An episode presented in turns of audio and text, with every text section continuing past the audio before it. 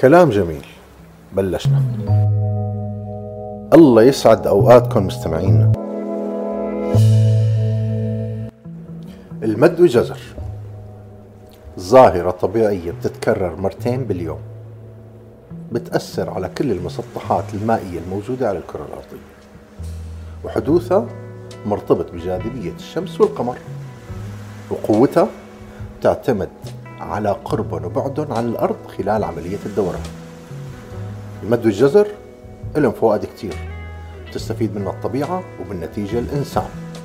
تنظيف البحار تنظيف الشواطئ ارتفاع مستوى المياه بالمد بسهل على السفن الكبيرة دخول الموانئ توليد الطاقة الكهربائية والعديد والعديد من الفوائد. أقصى حالات المد لما يكون القمر مقابل تماما للسطح المائي وأعلاها أيام اكتمال القمر بدر.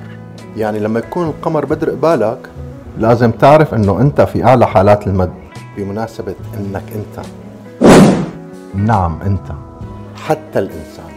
كونه بيحوي أكثر من 70% من جسمه مي متعرض منطقيا لحالات المد والجزر يعني جدير بالاهتمام نعرف تأثير ظاهرة المد والجزر على جسم الإنسان وندرسها ونحاول نتعامل معها جديا كحالة مؤثرة وفعالة بأجسامنا وعلى سلوكنا وعلميا وحسب بعض الدراسات اللي بتعتبر المد بشكل ضغط على الأوعية الدموية ممكن يأثر بشكل مباشر على الحالات الطبية ومعالجتها والسيطرة عليها وبناء على إحصائيات في مجموعة كبيرة من المشافي اليابانية اللي بتعتمد الطب القديم بتحاول ما تعمل عمليات جراحية خلال فترة اكتمال القمر بدر. كونه النزيف راح يكون بأعلى مستوياته وفي إحصائيات أثبتت بأنه أكثر حالات الولادة بالعالم كانت مع اكتمال القمر بدر.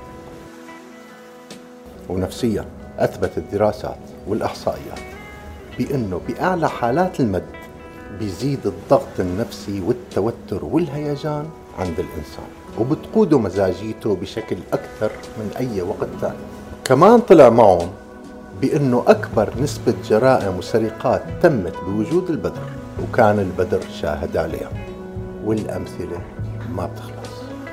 شوفوا قديش الارتباط قوي بين الإنسان وبين البحر. قديشك كبير يا بحر وقديش في اشياء نقدر نحكي فيها عنها.